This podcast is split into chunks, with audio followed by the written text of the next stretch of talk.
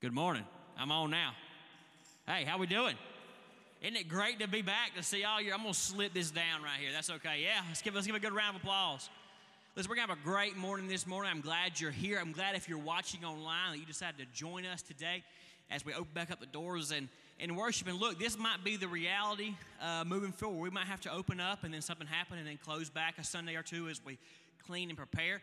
My prayer is we get to meet here every single Sunday, but just we we, are appreciative of your faithfulness and we're appreciative of your, your willingness to be cooperative and work with us and, and wear your mask. Look, I know it's not the most fun thing, um, but you know, I got my mask on, I'm going to have it on, and it's going to be all right. We're going to persevere because I think that if Jesus went to the cross for us, we can wear a mask indoors if we worship Him. All right? So, listen, we're going to have a great time. Uh, we're going to take up offering at the end, and I'm excited to hear Pastor Andrew bring the message this morning. You guys ready? Let's start this thing, all right? Let's worship. Thanks for coming.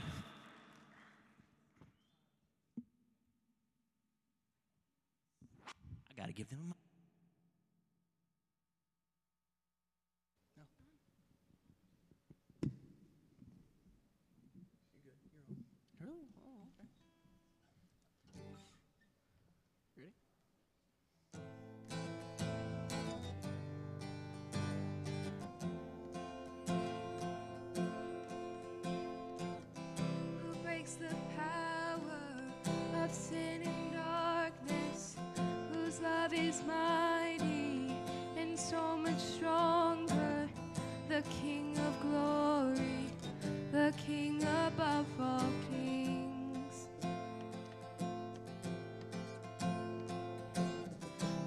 shakes the whole earth with holy thunder, who leaves us breathless in awe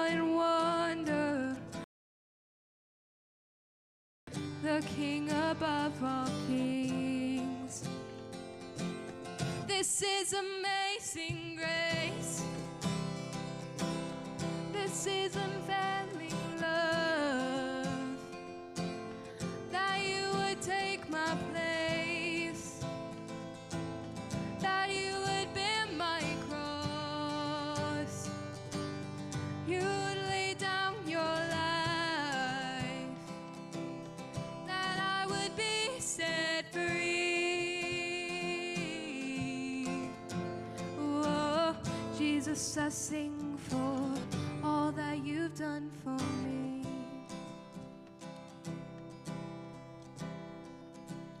Who brings our chaos back into order? Who makes the orphan a son and daughter? The King of glory, the King above all kings.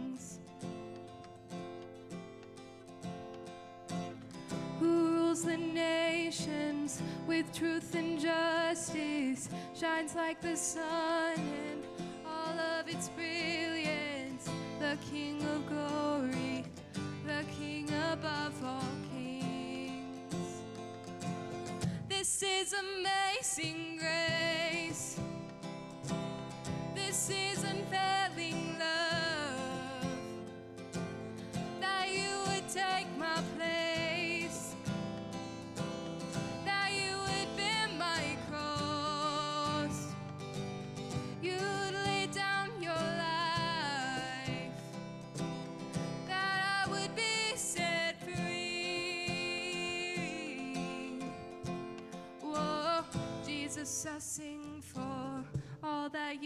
done for me.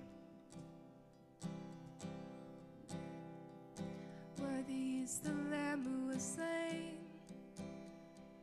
Worthy is the King who conquered the grave. Worthy is the Lamb who was slain. Worthy is the King who conquered the grave. Worthy is the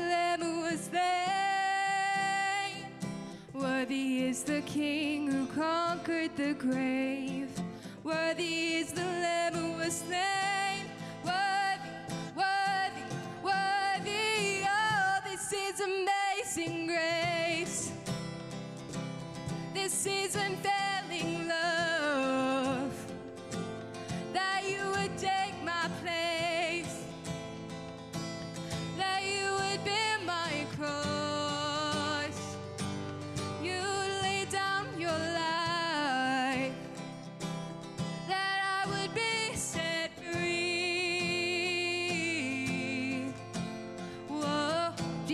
I sing for all that you've done for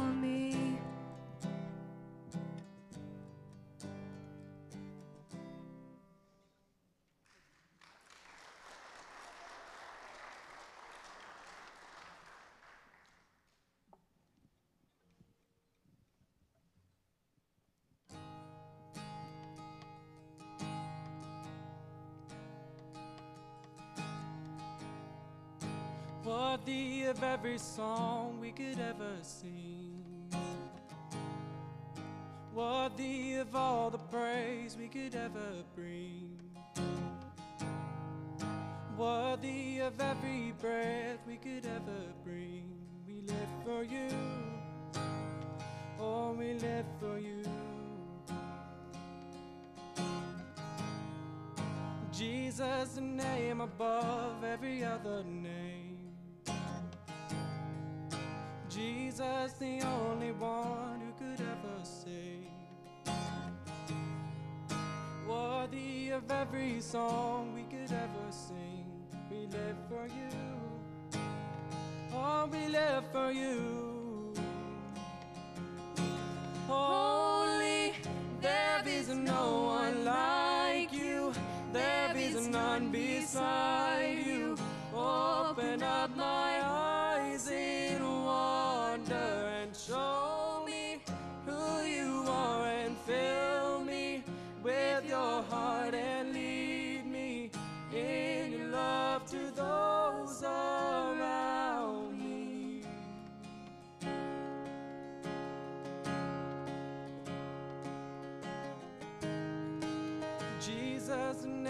Above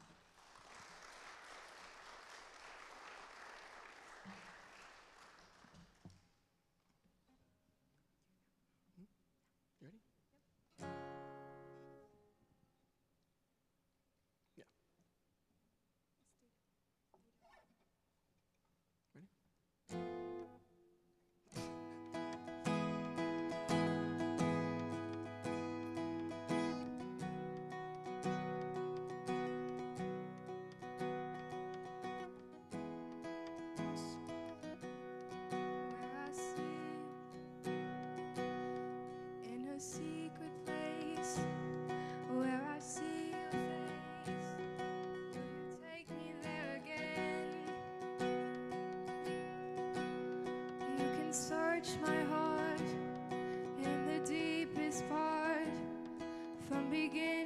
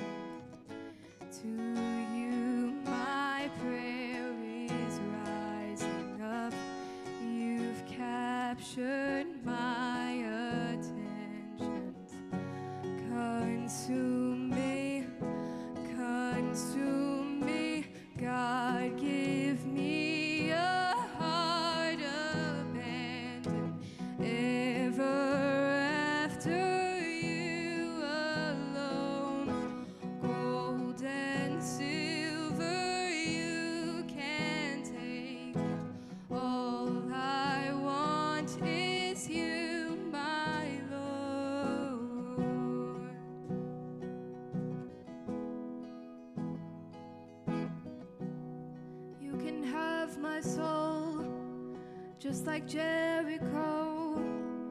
Come and tear down my walls, and I am in your hands. You are the promised land, you are the king of my heart.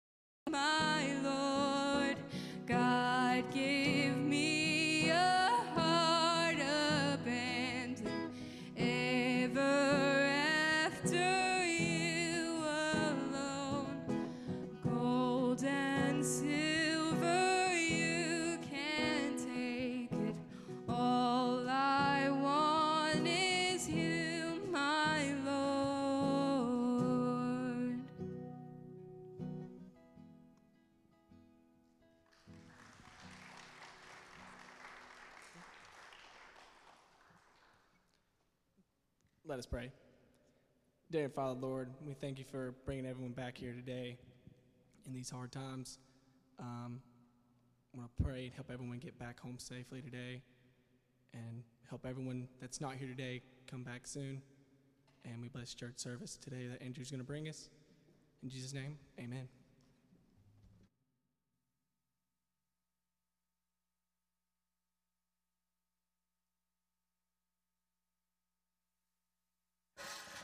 How's everybody doing?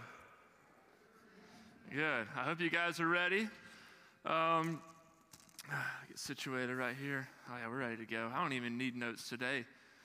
Um, I guess a little bit over a month ago, really before this series even started, Pastor reached out to me and said, Hey, I would love for you to take the message on August 9th. And I said, okay. And this is the 40 days of prayer, or 40 days of uh, worship, actually. And I was like, okay. So I just kind of looked ahead and I saw that there was a verse that this, um, this passage re- required, I guess, and asked of, and it was Galatians 2.20. And I like took a double take, and took another double take, and was like, hey, I know that verse. That verse is my favorite. I don't want to be biased, they're all pretty good, but that verse is my favorite verse in the entire Bible. And so I want to tell you about why it's important that Galatians 2:20 is my favorite verse in all the Bible. You see, I got saved in September of 2014. And between then and the time I left for a camp called Kanakuk in Branson, Missouri, it was uh, May of 2016 when I went to that camp. So it was almost two years span of trying to figure out what being a believer looked like. Um, for me, I, I, kind of grew up. My mom would try to get us to go to church, and finally, I hit an age where I just decided I was old enough to make my own decisions, and I just said I'm not going anymore. Um, said I'm not gonna I'm not gonna go to church after you know I'm doing what I want to do, and so I just pretty much told her. And she's here today. I said I'm not going, and she just didn't want to fight me on it anymore. It was more trouble than what it was worth. So we stopped going, or I stopped going. She kept going. But I just basically said, like, I'm, I'm done. And then obviously I got saved when I went to college, and life changed for me. Um, I, was t- I was meeting with a student this past week, and I was telling him, you know, when I went to college, I'll never forget the first Sunday. I wasn't saved yet, uh, but I'll never forget the first Sunday where I had the option to sleep in or go to church. There was no one there to, to, make, to say, hey, do you even want to go to church today? It was my alarm went off, and I said, I can either get up and go to church or I can continue to sleep. And so I continued to sleep. And I'll never forget that. I'll never forget that first morning because that was the first time where like, the freedom was real. I was on my own. I was making my own decisions, and I had the choice. And the, and the guy I was meeting with this past week, he's a senior. He moves off to college next week. And so I was trying to stress the importance of going to church in college and understanding that there's about, they're about a week away from f- complete freedom and making your own decisions. So I was trying to express to him the importance of that. So I share all that to say two years into being saved almost, I hit a place of just rock bottom. I, had, I was in a dating relationship that was really good, and I decided that I wanted to pursue my own desires and ruin the relationship. Um, it was all on my end. I just chose to not act the way I needed to in a relationship, so we broke up. And then um, it literally for about three months, I couldn't, like, there was no temptation that I could overcome. And I was so beat down. I remember I had a mentor that I met probably a couple weeks before camp, and I just said, I don't feel like doing this anymore. Not living, it's, I was good with living, but I just did not want to fight any temptation anymore. I had no desire, I had no fight left in me. And I'm only two years into being saved. I'm like, how do people do this? How do people live their whole life for this? I don't get it.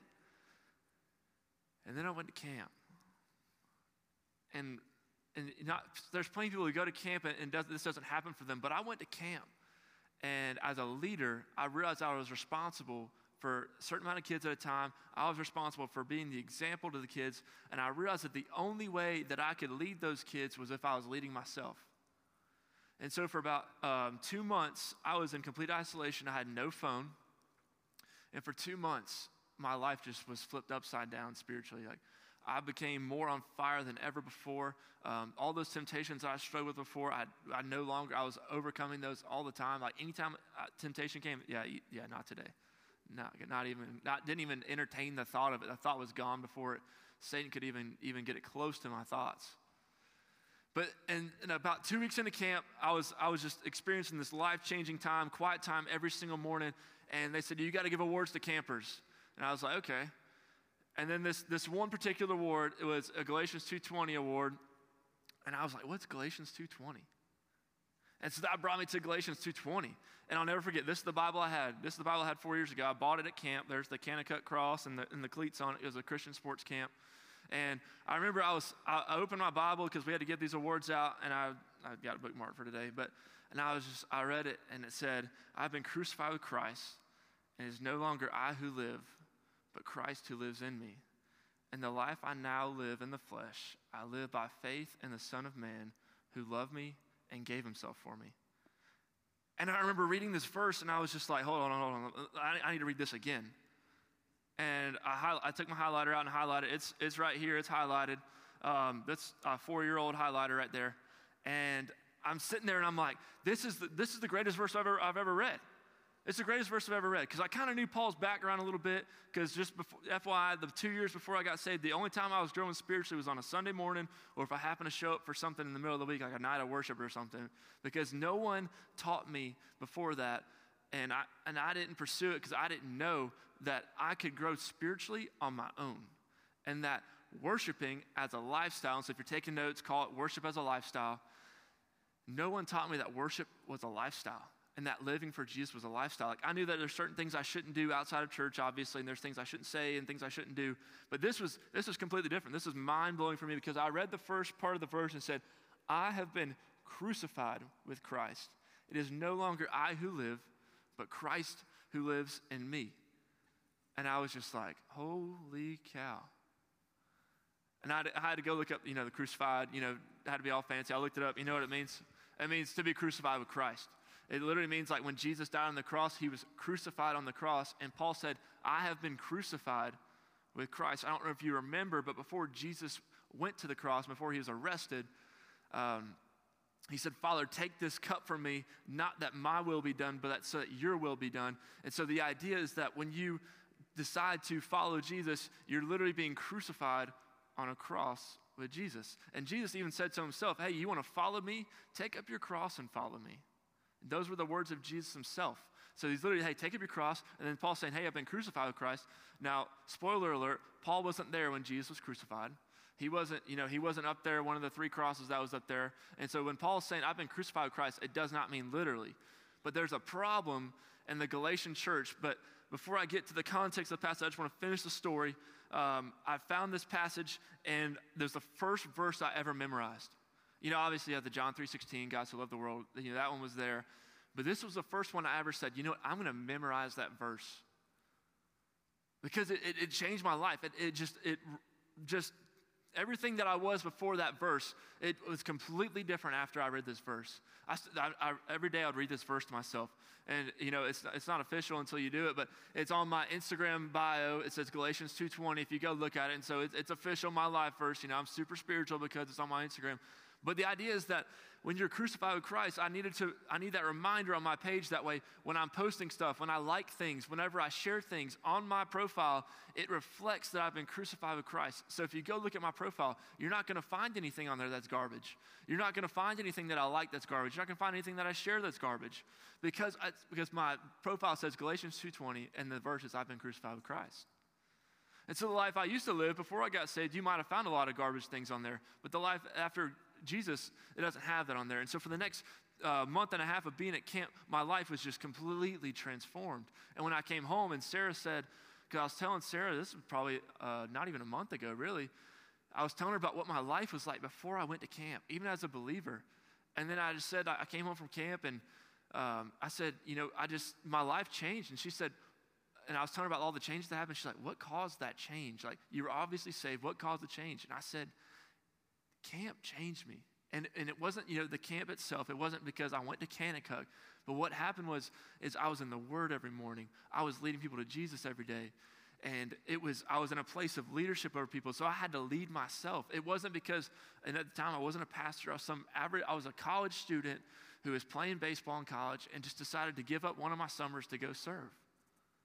And it transformed my life. And from then I learned how to feed myself spiritually and worship became a lifestyle. So if you're taking notes, you need to write this big on your, on your paper, whatever you got, and say, worship must be a lifestyle. It must be a lifestyle, no matter what. I'm going to talk more about that, but I want to inform you on what's going on in Galatians and what Paul is writing about. Because obviously the verse is there and it's a great verse, but when I read this verse, I started studying Galatians. Go figure, right? So I come to find out, if you go to uh, Galatians 1, verse 6, Paul said, I'm astonished that you are so quickly deserting him who called you into the grace or in the grace of Christ and are turning to a different gospel. And there, Paul throws some good humor in there. He said, Not that there is another one, but there are some of you who trouble there are some who trouble you and want to distort the gospel of Christ. So here's the idea.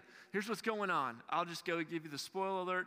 Paul is, as previously, you know, he's, he's seen these people and he's like, he, he does his checkup or whatever, and he says, You know, I'm pretty surprised, honestly. Like, you know, I came to you and you got the gospel preached to you, and I'm just uh, astonished, amazed, whatever translation you have. The idea is, I'm just shocked.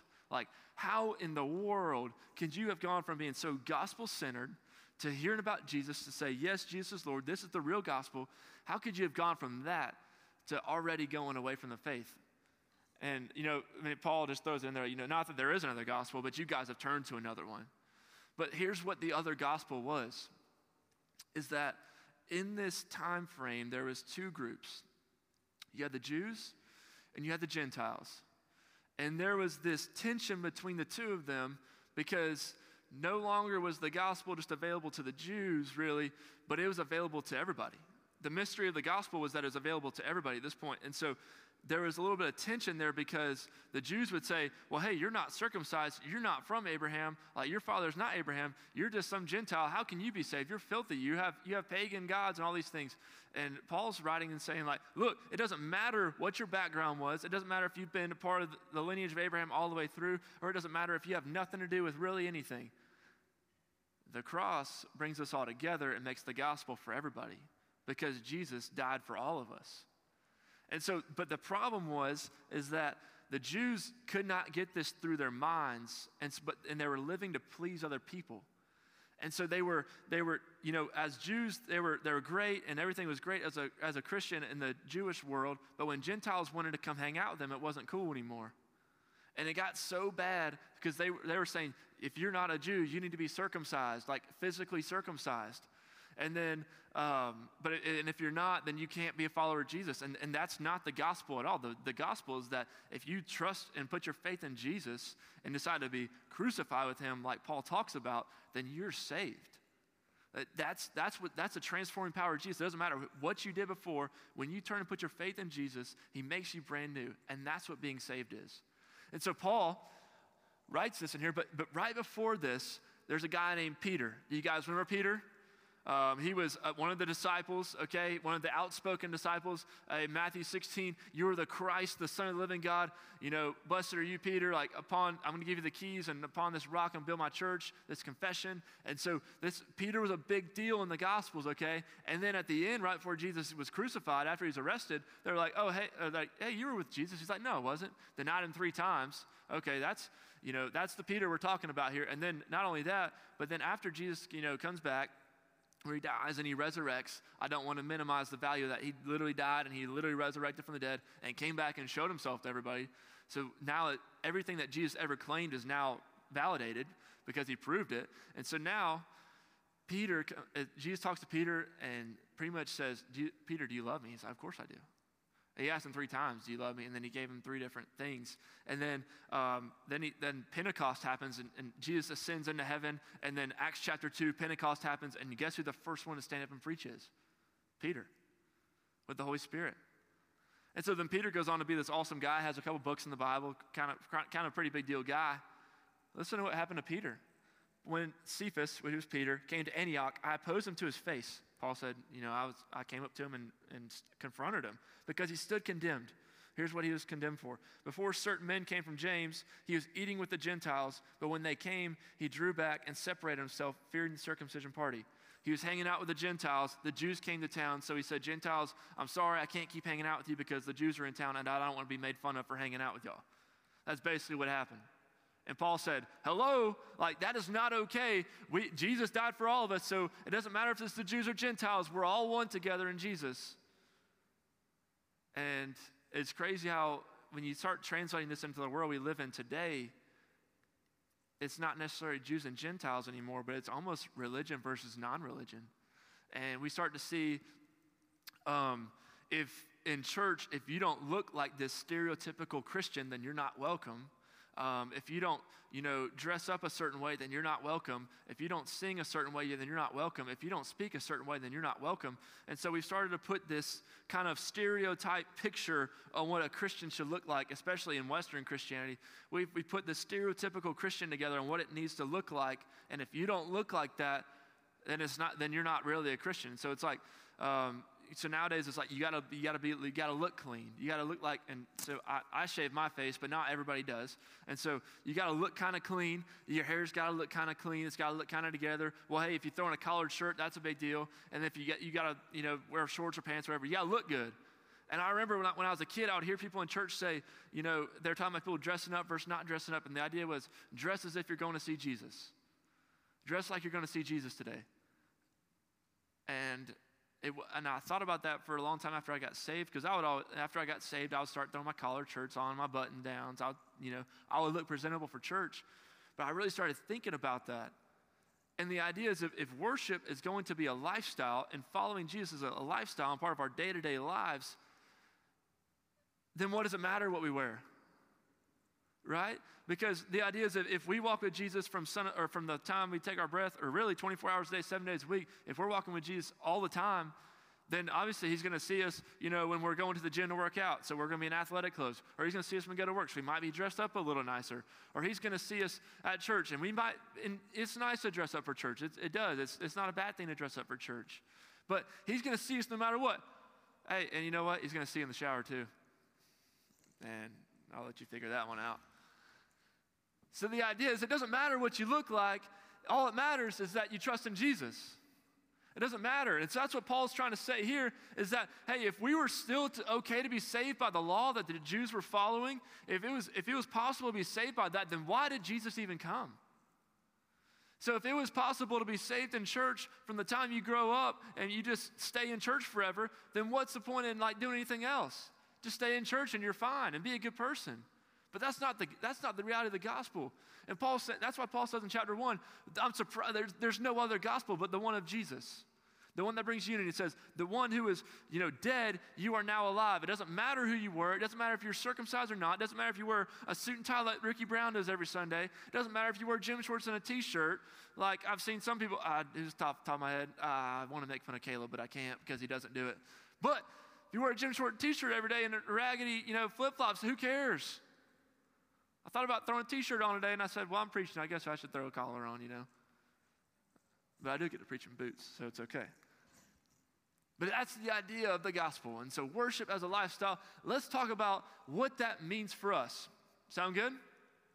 Worship must be a lifestyle. And here's the, here's the thing is if it's not one already for you, it needs to become one. Whether you've been walking with Jesus for a little while, forever, or you've never taken that first step to walk with Jesus, it must become a, a lifestyle. It's got to get outside of the Sunday morning, the Wednesday night, the Sunday morning, the Wednesday night, and the occasional, you know, you know, I'll give you a third day, you know, if you really need me. But I, that's really stretching me because, you know, I have my schedule. And so when I got saved, I needed to be in church as much as I could. I had no previous background understanding. I literally, when I got saved, went back to my dorm and I opened the Bible and I said, I don't even know what to do. So I found red letters and I started reading. I found out Jesus, but those were Jesus' words. That's how, that's how little I knew when I got saved. I knew nothing. And then I started reading. And I, I had a guy kind of mentor me for a little while, but I didn't realize that like it was up to me to grow spiritually daily. I, I didn't understand that for a while. And then I went to this camp. They're like, hey, man, you need to do a quiet time every morning. I was like, what's a, yeah, okay. I guess I, I can do that. So they gave me like a book to, like, they gave me, hey, read Ephesians and start studying that. Highlight some things that you think are good. And so I spent two months in Ephesians. And I'm like, hey, this book, this book is awesome. Maybe I should study every book like this. And then I'm like, well, hey, this, this whole Bible is pretty cool. Maybe I should start living this way. That's kind of cool. And so the idea is that uh, if worship is a lifestyle, then we cannot plan our schedules around our life and let church just be another part of that and let Jesus be a part of that. It's literally like Jesus is our life, and we plan our lives through Jesus. And so I wrote this down. I want to make sure I say it right. Maybe I do need notes today. Who knows? We, we have to stop planning church around our lives, and we need to start planning our lives through Jesus. Now, I use church in the beginning, and I use Jesus at the end for a specific reason. It's because a lot of times we plan our lives, okay? We start planning our lives out, and we're and, and church is just kind of like if it's if it happens, then we get there, then great. But if not, then okay. And now, even more than ever, church is online, so you can really watch it whenever you want. But for worship, for, if worship is a lifestyle, then church is not an option. Now, worshiping online is an option right now because obviously the pandemic going on and people are at risk and there is a real virus going around. I'm very aware of that. That's why we're trying to be as careful as we can. That's why you guys have masks on today and you look wonderful. Okay, two people thought it was funny. So the idea is church was never optional, okay? Church cannot be optional in our lives because that is one day a week, pretty much one hour of the week. And if you go to a life group, which we're not obviously not having right now, but that might be two hours out of the week where someone is pouring into you. What about the other all the other hours of the week? What are you doing then? And so if you're if you're taking notes and you want to do points or whatever, if worship is a lifestyle, Jesus is not optional. That's first point number one. Jesus is not optional if worship is a lifestyle. So, what I mean by that, when Paul says, I've been crucified with Christ, it means that whatever Jesus wants me to do, I'm going to do it. So, if his law, if his, his Bible tells me to live a certain way, I'm going to do it. If I need to be in church on Sunday so I can grow, hey, if I need to be in the Word in the morning or in the evening or in the afternoon, whenever the time is of your day where you need to be in the Word, you need to do it. But there's this idea when it says, I've been crucified with Christ, there's this idea that I'm challenging the, the flesh.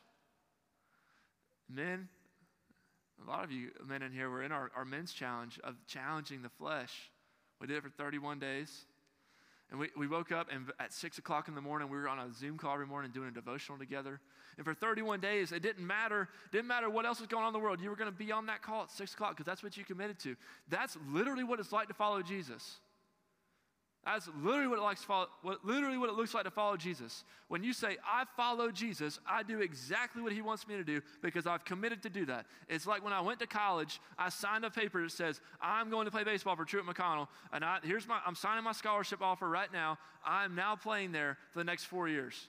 Now, every year, you, I mean, you can get out of that if you want. But I said, I'm playing for the next four years, okay? And so, you know what? When I got to, tr- when I got to school, and coach said, hey, you're going to shave every Monday and Thursday morning. If you don't, you're going to stand in center field while the team runs and yells at you, and you yell at them to run faster. Okay? When I, when I tell you that you have to be at 6 a.m. workouts and you're going to do this, this workout, you're going to do it. When I tell you that you have to sit in the front two rows of every single class, I don't care if you think it's ridiculous. You're going to do it. When I tell you you have to have a certain GPA to, to be able to play this to play the games, you're going to do that. When I tell you that you're going to eat at this time, when I tell you you're going to have this meal, when I tell you you're going to do this, when I tell you you're going to do that, you're going to do it. Because why? Because I signed my name that says I'm going to honor my commitment to Truett McConnell and to Mike Croy, the baseball coach there. Because I signed my name. I was part of the team. Was, he became my coach, and he became the boss. But a lot of times in church, we just pray this prayer, and it doesn't say, you know, in verse 20, I have prayed the prayer to Jesus, and I'm saved, I can do what I want.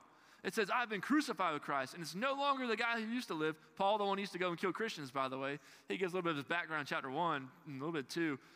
It's, it's not that one, the one who used to go kill Christians. I'm a completely new person because Jesus has made me new. He's revealed himself to me and given his spirit to me.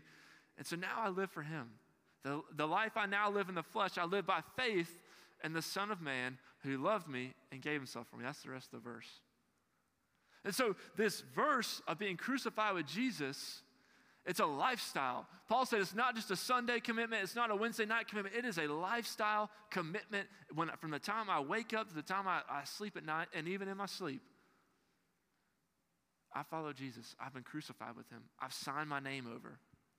Just like I signed my name to play baseball. I did exactly what coach asked me to do for four years. That's how it is when we follow Jesus. When we step into a relationship with Jesus, hey, Jesus, you want me to do this? Okay, I'll do it. Hey, you want me up this time in the morning to do this? Hey, you want me to go talk to that guy over there? Or hey, you want me to, to do this for the church? Absolutely. That's what it means to, to worship as a lifestyle. It means that Jesus is no longer optional. You know, it's, it's funny when I was in college playing baseball, we had, uh, there was days where it would rain and we couldn't go out on the field to practice. And so we had optional hitting inside because, um, or especially in the falls when we really had it, is because you only get six weeks of mandatory practice in the fall. It's the, the NAIA rules. So you only get six weeks of full practice. And then after that, obviously the semester's longer than six weeks. It's, you know, it's six months, four months or whatever. And so the rest of the semester became optional hitting. And if you know anything about that, you know that it's not optional, that you're going to be there every day.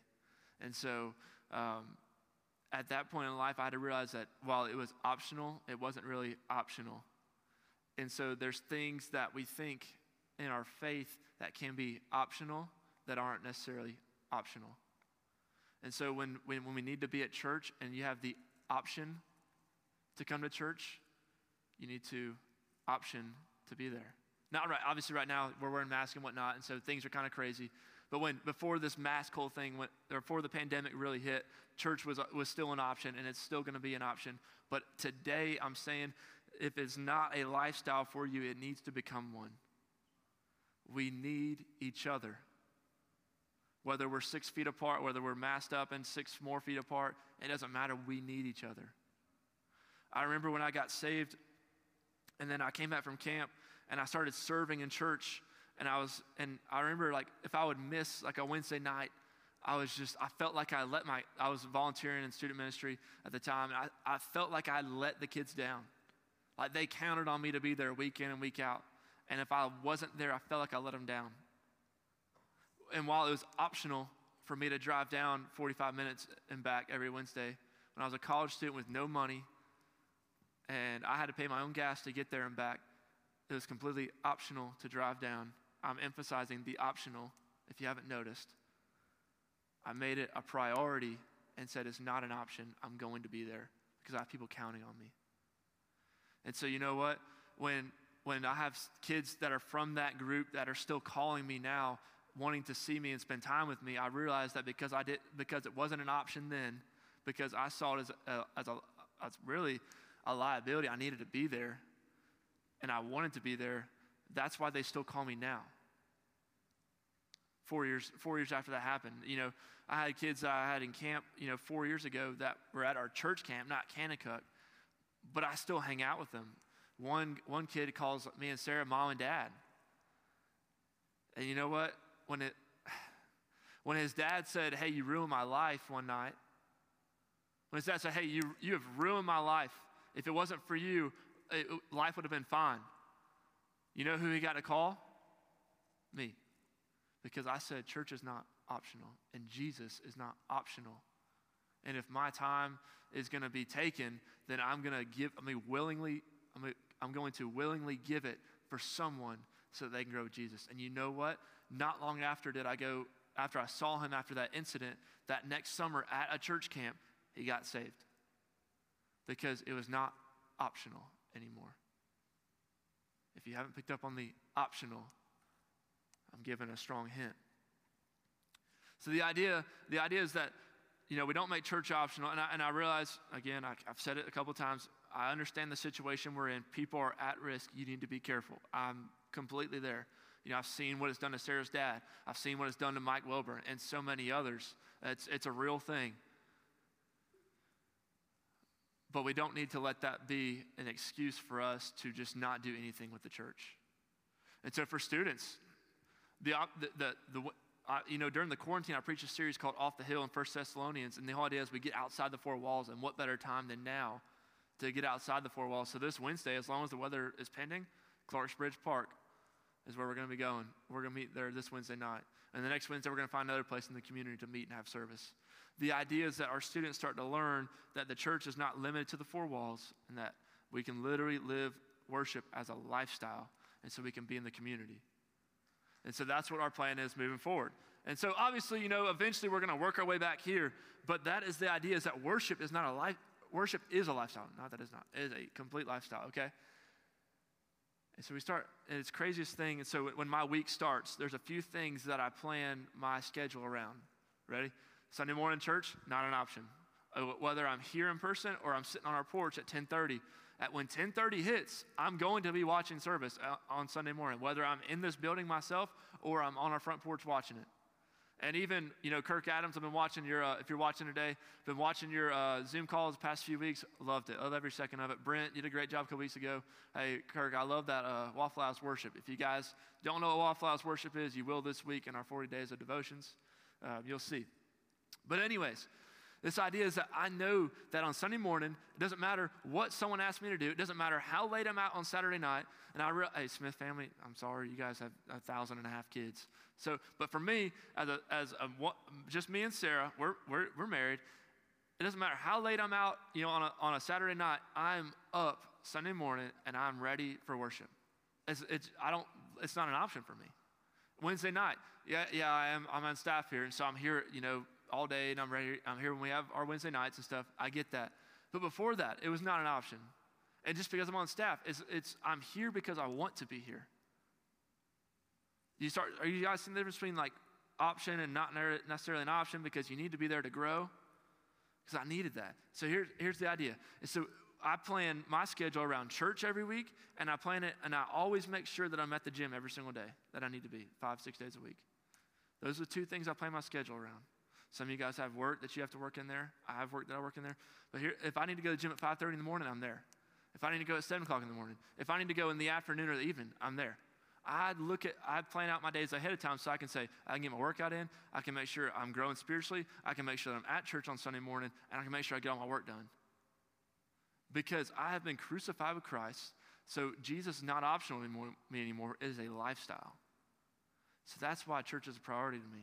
That's why I love being in church. That's why I think we need to be together. It's because I've seen it play out in my life.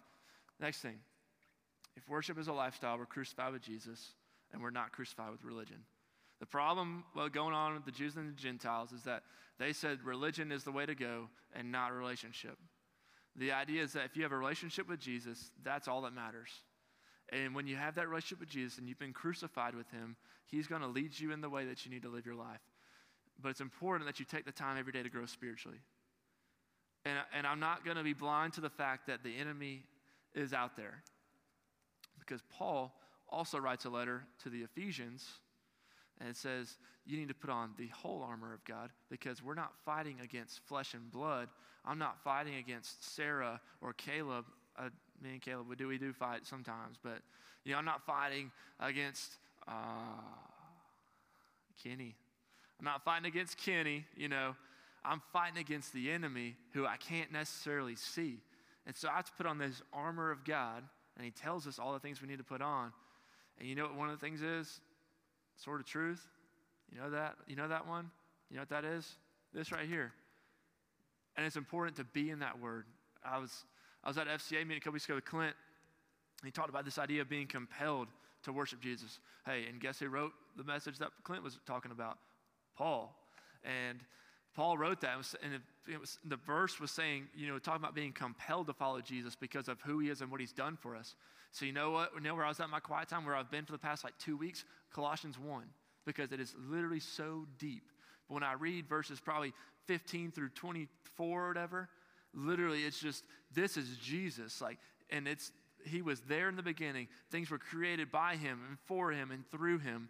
Okay? And then you get down, he is the image of the invisible God. He's the firstborn over all creation. Okay? And so not only is he, was he there in the beginning, but he helped make everything because all things were made by, for, and through him. Holy cow, you're sitting there for days on end just trying to digest all that it's about. And that he rescued us from this kingdom of darkness into this kingdom of light, written by Paul. You don't know who this Paul guy is, I'm giving you a good glimpse of that. He's a pretty good guy that you might want to listen to. So, this idea worship is a lifestyle, and we fight an enemy every single day. And we need to get past this idea of religion saying we can only worship on Sunday and Wednesday, and it needs to be every day, every minute, every second of the day. So, this means when I decide I wanted to be mad at Sarah for whatever reason, it means that worship is a lifestyle and I need to get over myself. When this means that I'm driving down the road and some joker decides to pull out in front of me and I get bad road rage sometimes, worship is a lifestyle. When I'm, at, when I'm at a restaurant and it takes two hours to get my meal, especially on a Sunday afternoon, doesn't mean that I hound the waitress or the waiter. It just means, hey, worship's a lifestyle. Enjoy the time and fellowship with your people that you're eating with. This idea is when you start understand that worship is a lifestyle, you'll, your actions will start reflecting that all throughout the week. Hey, you know, I'm driving down the road. I'm listening to Christian music on the radio because worship is a lifestyle. Hey, I saw this person today and they're really struggling. I prayed over them because worship is a lifestyle. Hey, I got in the Word this morning even though I was tired and I had to wake up early because worship is a lifestyle and I've been crucified with Jesus. Worship is a lifestyle. Ben and Jibby, y'all can come back up. I'm wrapping up. And so, as I close, I want you guys to understand that worship must be a lifestyle. If you couldn't figure that out already, worship must be a lifestyle because in Galatians 2, verse 20, Paul says, I've been crucified with Christ, and it is no longer I who live, but Christ who lives in me. In the life I now live in the flesh, I live by faith in the Son of Man who loved me and gave himself for me. Paul gives a whole entire explanation right there. He, the life he lives now, because he's been crucified with Christ, he lives it because Jesus loved him and he gave himself for him. And then he resurrected, obviously. And so, because of that, you don't have to be stuck in a Sunday worship and a Wednesday worship. And you know what? We go through tough times in life, don't we? We go through tough times, and it's a little bit harder to worship every day. It's, life isn't all easy. I think it's been really tough on a lot of us here recently with this pandemic going on. It's been real tough. And it, more than ever, you've had to make it a priority to grow spiritually every day and to, and to make worship a priority. Because you know what? When you, when you don't have to be up to go to life groups on Sunday morning, you don't have to be up to go, come to service on Sunday morning, and you can sleep in and you can watch it whenever you want, it becomes an option. And it gets tough, and life gets tough. Some people have lost their jobs during this time. Some people have gotten the virus and gotten super sick during this time and just everything in between. And life gets hard. But if we decide that worship is a lifestyle, that it doesn't matter what happens in my life, I'm still going to continue to worship Jesus because it's some way, some rare shape or form that Jesus has a plan for this no matter what. And I believe that, then worship you know, as, a, as a lifestyle continues to play out in my life. But if I lose, fact, lose hope in the fact that Jesus has a plan for everything, no matter what it is and no matter how bad it seems, then I'm missing out on what Jesus wants us to do, and that's live for Him as a lifestyle. So, how do you respond to this? How do you respond? I would say that if worship is not a lifestyle for you, that if you're not following Jesus daily, that if you're relying on Sunday mornings and Wednesday nights, something needs to change. And so I don't know if that means, hey, you come up here and, and, just find me or find Chase or, you know, Pastor's not here today, but if you reach out to him, find someone to say, hey, I need worship to be a lifestyle. Can you hold me accountable? Or, hey, can you get me plugged into a group of people that can hold me accountable? Or, hey, like, where do I even start? If you need that, like, obviously we'll be here today. Reach out to Pastor, anybody. Find someone who can help you, help lead you to worship as a lifestyle. If worship is a lifestyle to you, congrats. You've made it in life. You don't have to do anything else. No, I'm just kidding, you do.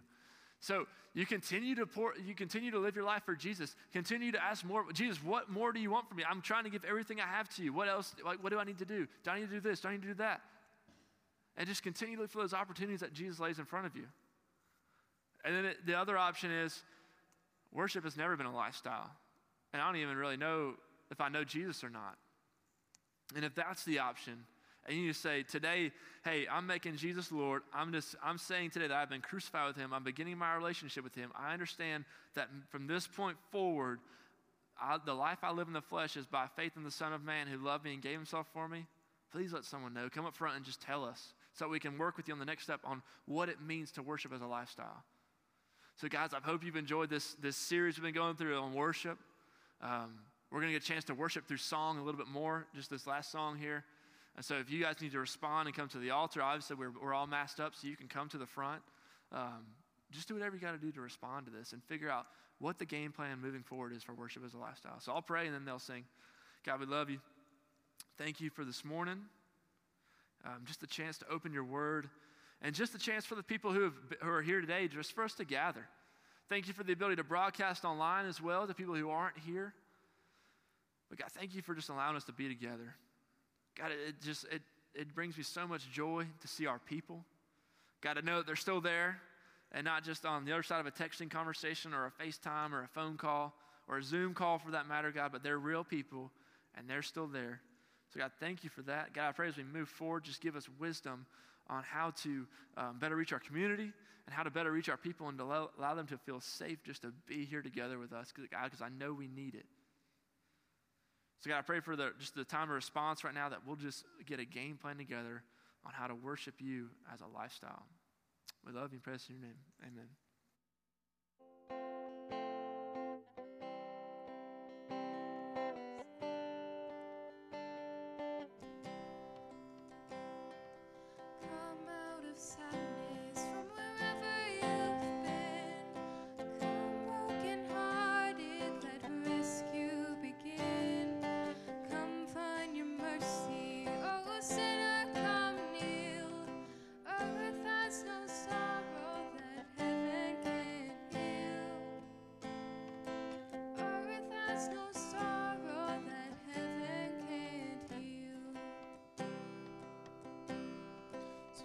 Down your burdens,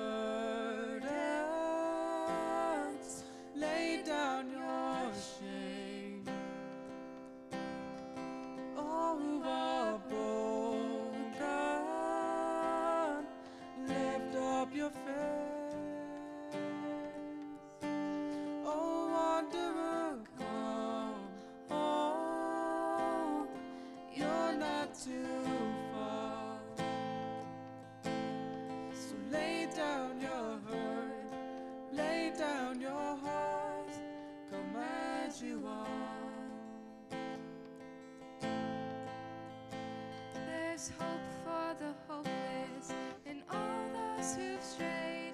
Come sit at the table, come taste the grace. There's rest for the weary and all those indoors. Earth has no sorrow that heaven can cure. So lay down your burdens,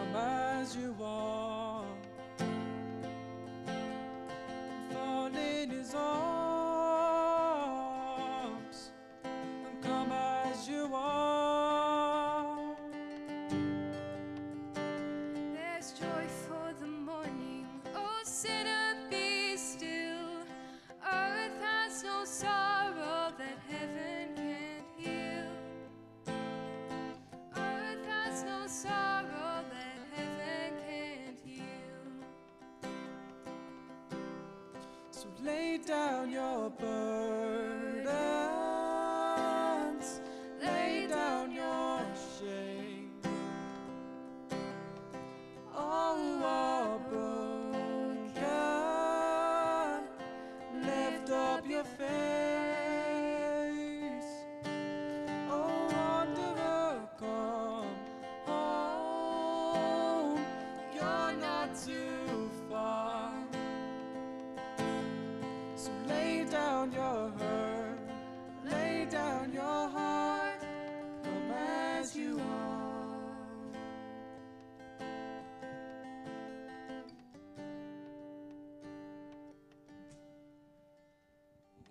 thank you very much. Thank you, Juby and Ben and Caleb. That was such an awesome time. Pastor Andrew, you got you killed it. Such a great, great, timely message, especially for the time with which we live in.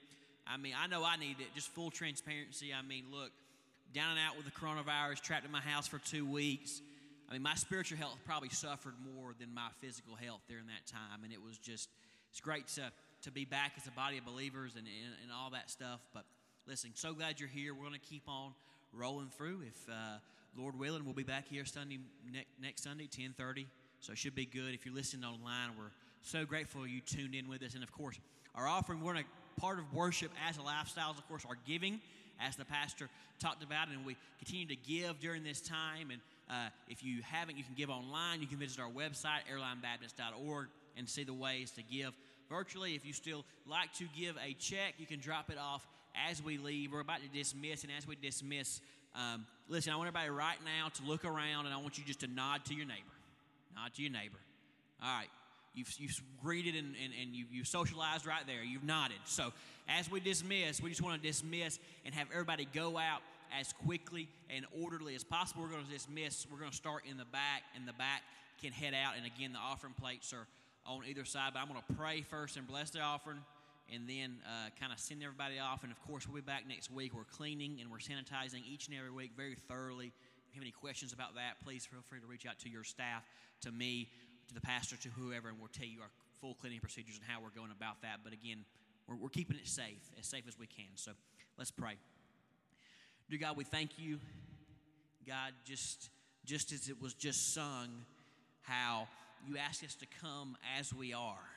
Father. You don't ask us to, to clean ourselves up, polish ourselves up, put on our Sunday best, you know, best tie, best anything, God, and then come to you. You say, Come to me, and I'm going to clean your life up. God, that's a powerful message right there. And we are thankful for that, God. We're, we're thankful that you've given us the opportunity, the means, God, to, to worship you for all that you have given us, God.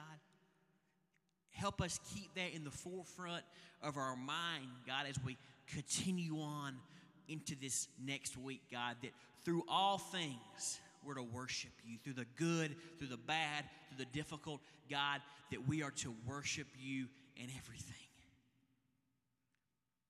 Bless the offering that, that, that we receive today, God, as an act of worship.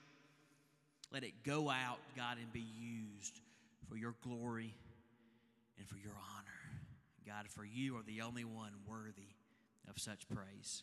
We thank you. We love you. In your name we pray. Amen. So again, yeah, if you if you just kind of want to file out, let's start with the back, and then as the back goes out on each side, you can kind of go row by row, and we'll see you again next week. Okay.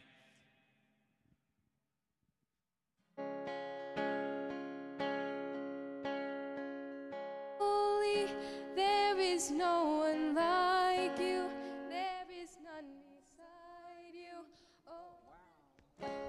I'm in total the wrong key. I was like, what? I was in the did? wrong key.